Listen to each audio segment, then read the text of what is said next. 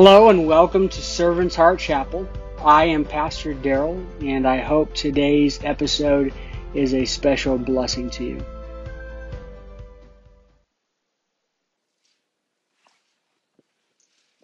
In Luke chapter 7, beginning with verse 36, we find this, this little story, this incident, this event that really showcases the wonder of forgiveness. There's nothing like forgiveness. When, when, you, when you come to someone who you know you've hurt and, and, and you're repentant and uh, you're hoping they'll forgive you. And, and they do, when they do, it, it's, a, it's, it's a special moment, a meaningful moment. Think back to the man who whose stepfather had murdered his mother, and he not only forgave him, he took steps to become his friend.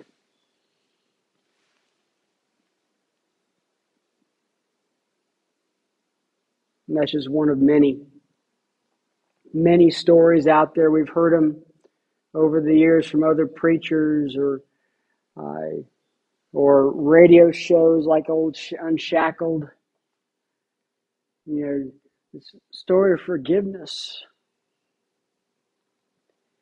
And it, it, special it is when another person forgives you, someone you know you're guilty of hurting and they've forgiven you. It's so much more with God. When you find yourself, yeah, I'm guilty before, before an all, all powerful and sovereign uh, Lord of the universe,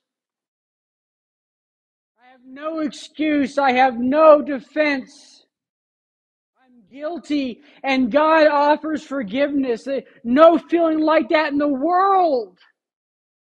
I love seeing. It's been too long since we've seen a, a shed uh, on our front pew as people bear, bore their hearts before the Lord, and and and and and, and tears streaming, and they're just shaking and, and crying, and and and that release, that uh, emancipation, that that instant freedom, that glory, that joy, that comfort that rushes in a, a soul the moment that happens. It's a wonderful thing to watch.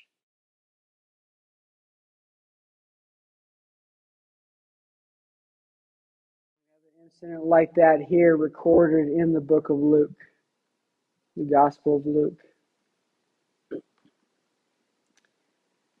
Verse 36 Then one of the Pharisees invited him to eat with him. And he entered the Pharisee's house and reclined at the table. Interesting thing to note that the Pharisee, the word invite, and Tim and I are going to learn this stuff pretty soon. We're going to start Greek pretty soon. Um, that word is uh, indicates an ongoing activity. The Pharisees have been bugging him for a while. That's not immediately apparent in the English. The Pharisees have been bugging him for a while for an invitation. You get him to come up, come over to my house, I'll, you know, have dinner with me. Clearly, he had ulterior motives, and we're going to see some of what those motives are later in the scripture passage. But he invited me, and Jesus finally uh, came and reclined at the table, and uh,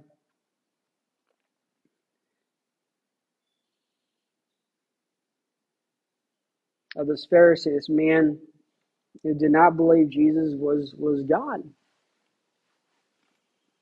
Wasn't even sure if he was a prophet. The Pharisees were known for their hypocrisy and, and their greed and, and their wants of power. Jesus came to eat with them.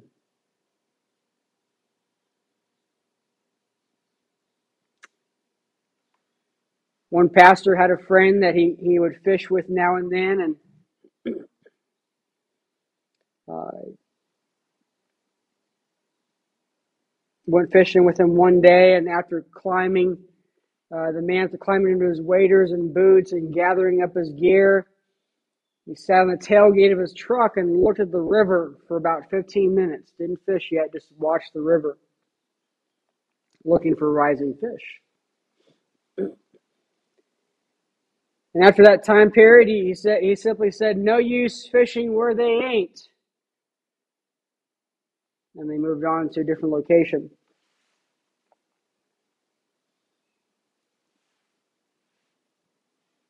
And that bit makes us think of the question do we fish for souls where they ain't?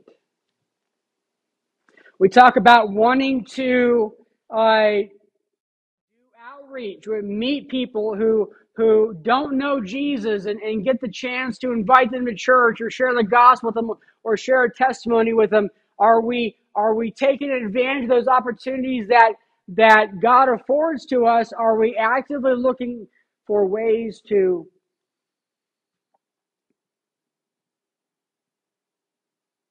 to meet people, to fish for men. It was said, Jesus, that he was a friend of tax collectors and sinners.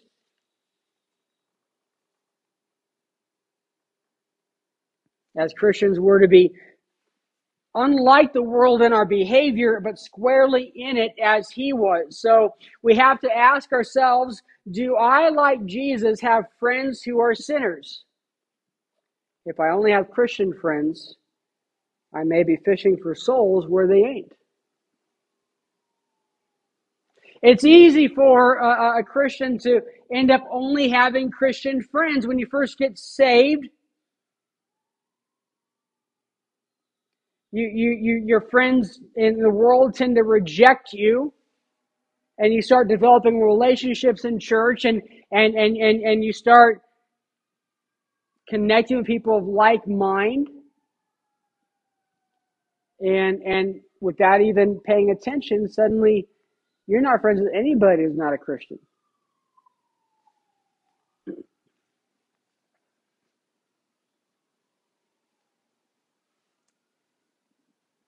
so verse 37 and a woman in the town who was a sinner found out that jesus was reclining at the table in the pharisee's house she brought an alabaster jar of fragrant oil and stood behind him at his feet, weeping, and began to wash his feet with her tears. She wiped his feet with the hair of her head, kissing them and anointing them with the fragrant, fragrant oil.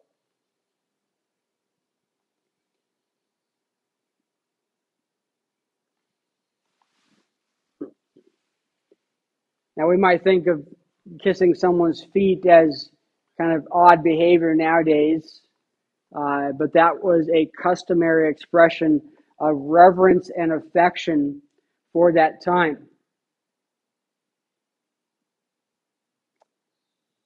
And note also the, the oil, I, well, not the oil, let me back up. Notice that she went to Jesus' feet. Jesus' feet is often where we must is where we must go to learn of his suffering, to go to the cross and see his pierced feet. His feet are where we go to find mercy and obtain healing, as those who were lame and blind found healing.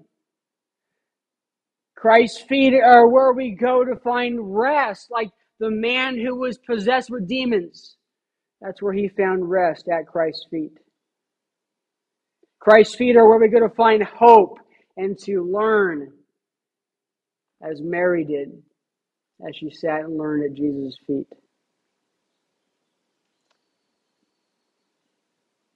We go to Christ's feet to be comforted. As Jesus did with the disciples when they were scared to death and, and, and cloistered in a locked room, afraid of everything going on, and and and Jesus uh, bless them with peace, and he, then he said, "Behold, my hands and my feet. I've done the work. It's done. I've won." And finally, we go to Christ's feet to worship.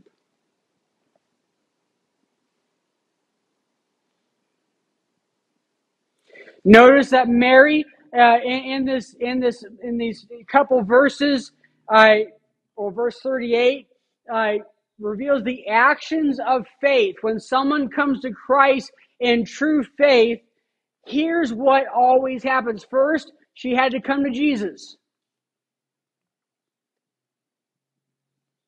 She had to seek him to come where he is. She had to, number two, she had to repent of her sins. And not just feel sorry for them, but there's a turning away from, from the sin life, turning away. And then finally, she showed tokens of her love with her tears and, and, and the money she spent on that expensive oil.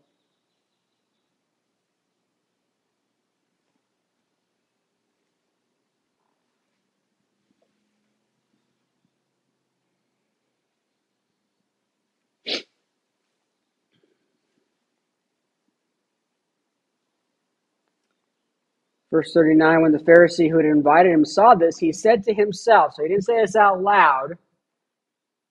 This man, if he were a prophet, would know who and what kind of woman this is who is touching him. She's a sinner.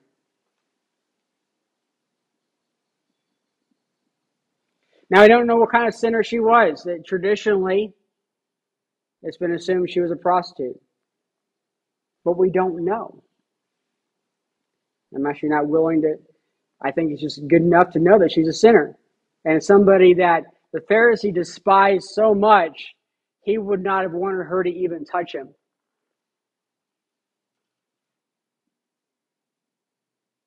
We see that,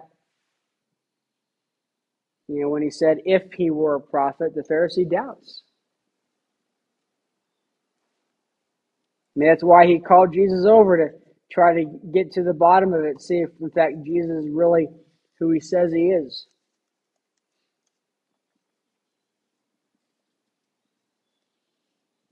As one author noted, Simon was typical of a whole group of good people. Simon is, is humorless, prudish, constrained in his affections, incapable of enjoying himself, repressed, inhibited, pouting, and, and, and censorious. There are hundreds of people like that today. They're respectable, conventional, good people. They look down their noses at permissive society. They curl their lip at the decay in moral standards. They think they're good, but they're not. They're simply dull. They think they're being moral, but they're not. They're simply being sanctimonious. This is an important warning for those of us who value righteousness and truth. Yes, we are to live for the Lord and do what's right and strive for good and not compromise with evil in any way. But at the same time, humility, compassion, love should be the mark of all of us. You never forget that we are debtors to grace. And we still have a long way to go.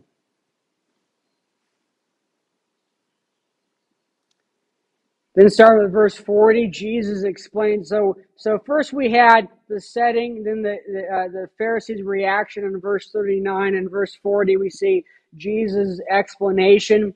Jesus replied to him, Simon, I have something to say to you, teacher. He said, Say it. At least he called him teacher. That was a respectable, respectful term. Verse 41 A creditor had two debtors. One owed 500 denarii and the other 50. Since they could not pay it back, he graciously forgave them both. So which of them will love him more? Now, denarii was a day's wage. So you had one person with almost two months of wages owed and, and someone with you know, about a year and a half or so of wages owed.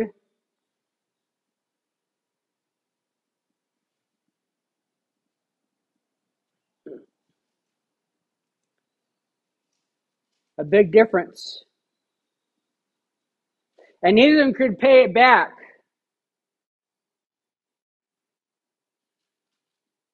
So what does he do? He graciously forgave them both. These few words reveal the heart of God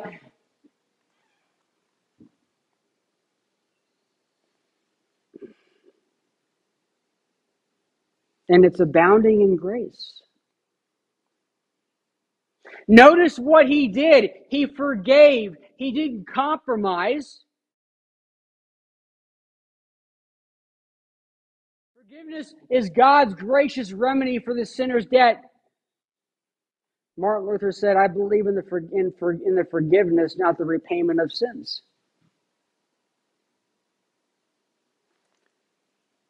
A lot of people just can't believe that God can just forgive so easily. A lot of people have a hard time that God would so easily forgive a murderer.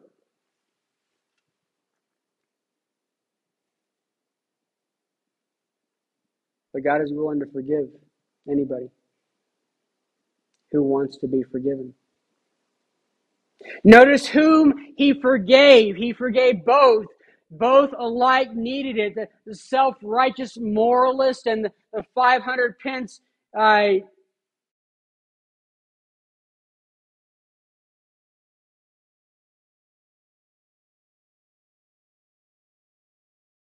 self righteous moralist and the respectable church going 50 pence debtor need forgiveness just the same as the one who owed 500. Nobody can have more of a claim than the others because they both owed and neither could pay. Notice how he forgave. He forgave graciously in, in a free, liberal, loving manner, not grudgingly, just as the Father forgave the prodigal son with open arms and joyful heart. He delights in mercy. God pardons a sinner. He does it as Joseph forgave his brethren with a heart ready to burst with deep unutterable compassion. Notice when he forgave, when they had nothing to pay. It was when the prodigal son had spent all that he had, when, when, when he finally finally showed up and he was accepted. When Joseph's brethren had nothing to eat, and then they were enriched by him, whom they had despised. The young ruler came with a great price in his hand and went away sorrowful. The Laodicean church had need of nothing while Christ stood outside. That's I think, is a state of many of our churches today.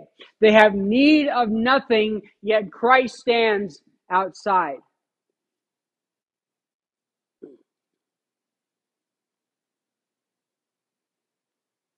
Blessed are the poor in spirit, Jesus said. We are to accept his settlement without, by without money there's nothing, we have nothing to pay. Verse 44, actually, me back up, 43. So Jesus asked him, So which of them will love him more? Uh, Simon answered, I suppose the one he forgave more.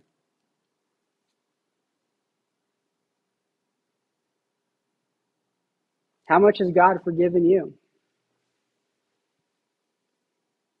How much do you love Him? And how do you show it?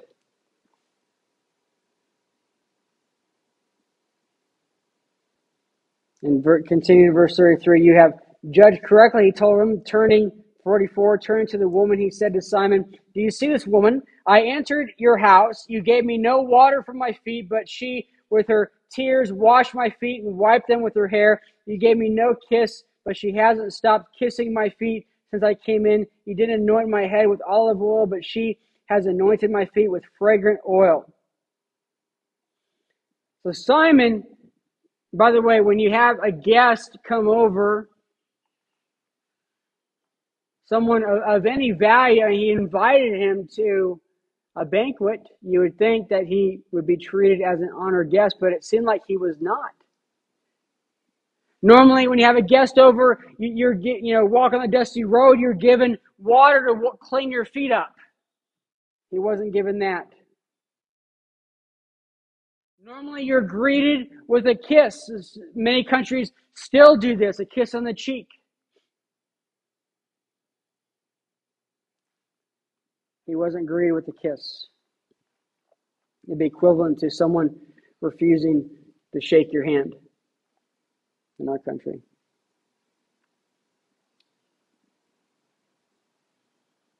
And an honored guest would be given uh, some kind of uh, oil uh, for the head is a action of honor and respect. He wasn't given that. So he, he didn't give Jesus anything like that at all. Nothing by way of honoring or respecting him at all.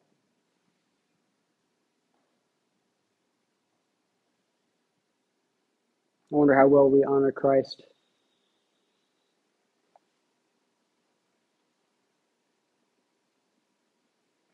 as we go through our actions, our lives.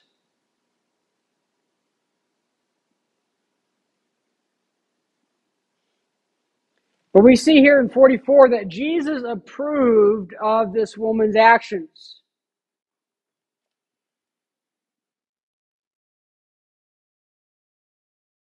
In 45, we uh,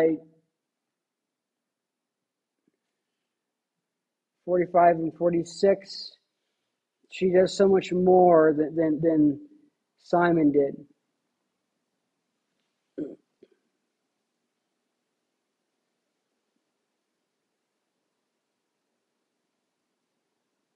She gave everything.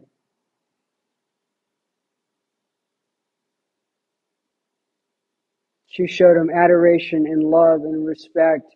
She she she used her tears of, of gratitude and joy to wash his feet.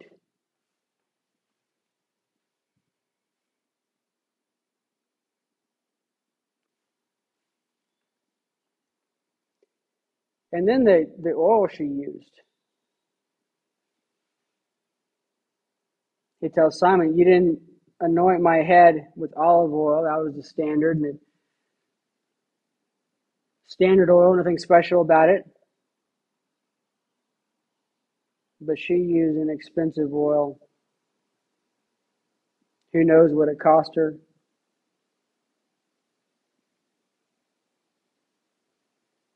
Probably the best she had or, or the best she could get a hold of. Do we give Christ our best? Do we give him the best of our time? or only a few minutes here and there? Do we give him the best of our money or only a dollar here and there? Do we give the best of our priority in life or do other things take precedent and God is always second or even third, fourth, or fifth in that long line of priorities? People aren't here in church today because they had higher priorities.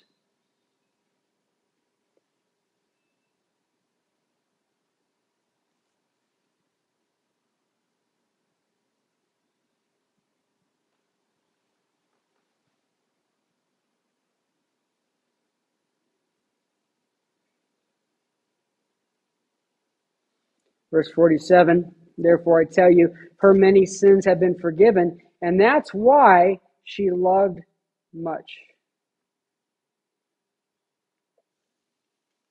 Or that's why her love shows that she's been forgiven. But the one who is forgiven little loves little.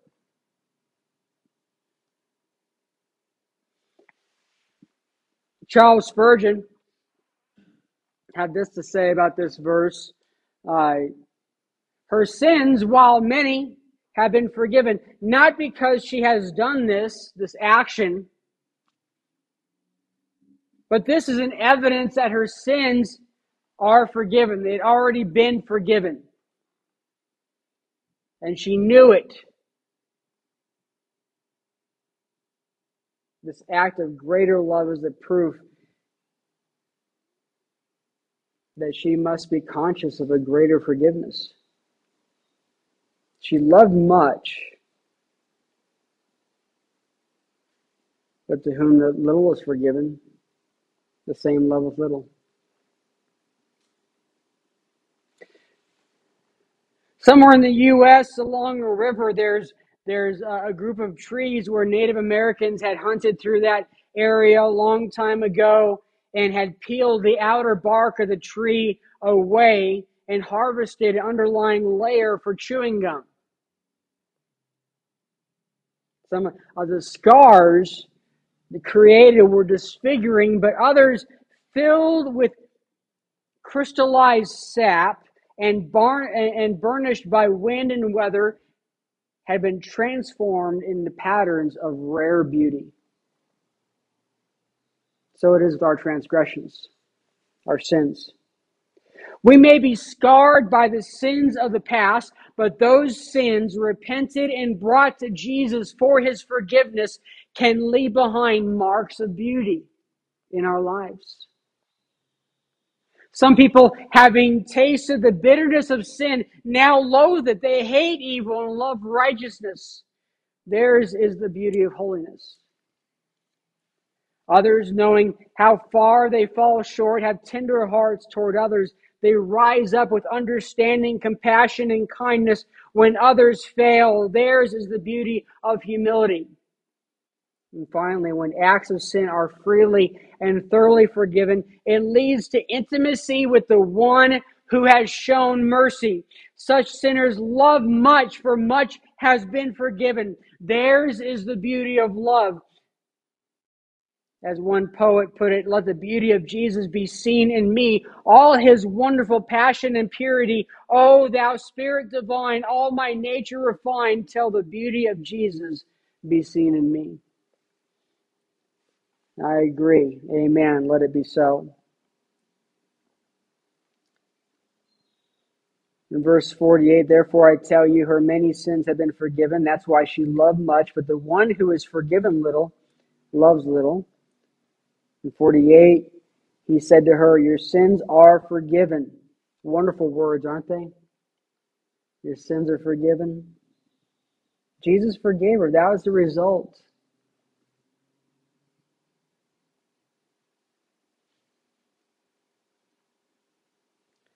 Verse 49 Those at the table with him began to say among themselves, Who is this man who even forgives sins? They didn't know. They were perplexed.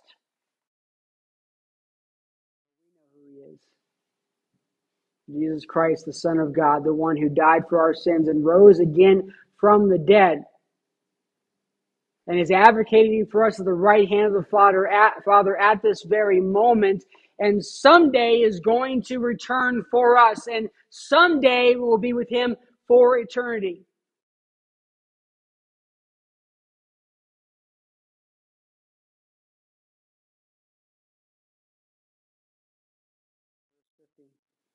And he said to him, Your faith has saved you. Go in peace. He assured her. And then he commissioned her go, go in peace. During the Spanish American War, Clara Barton was overseeing the work of the Red Cross in Cuba. One day, Colonel Theodore Roosevelt came to her. He wanted to buy food for his sick and wounded Rough Riders but she refused to sell him any. Roosevelt was perplexed. His men needed the help, and, and he was prepared to pay out of his own funds. When he asked someone why he could not buy the supplies, he was told, Colonel, just ask for it. Smile broke over Roosevelt's face. Now he understood. The provisions were not for sale. All he had to do was simply ask, and they would be given freely. The same is true for the salvation in Jesus Christ. trust in Him, and we're given forgiveness. Everything we need. I'm told her go in peace. If we trust Jesus, we find, we'll find peace.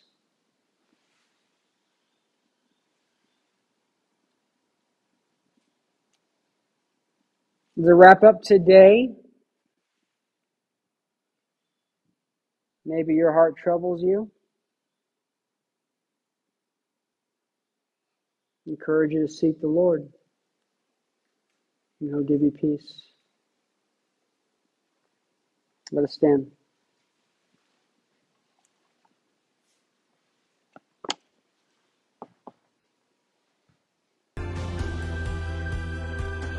Well, that's all for today. I hope it was a blessing to you. I do have one more thing to add. Uh, I have recently published a book entitled Stop Poisoning Yourself Finding Joy in All Circumstances.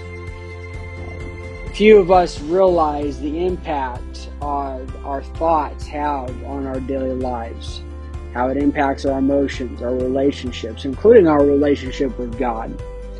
Uh, in this book, I, I, go through this very short, easy to read book. I go through what the Bible says about it, how and what we can do uh, to eliminate poisonous thoughts in our lives.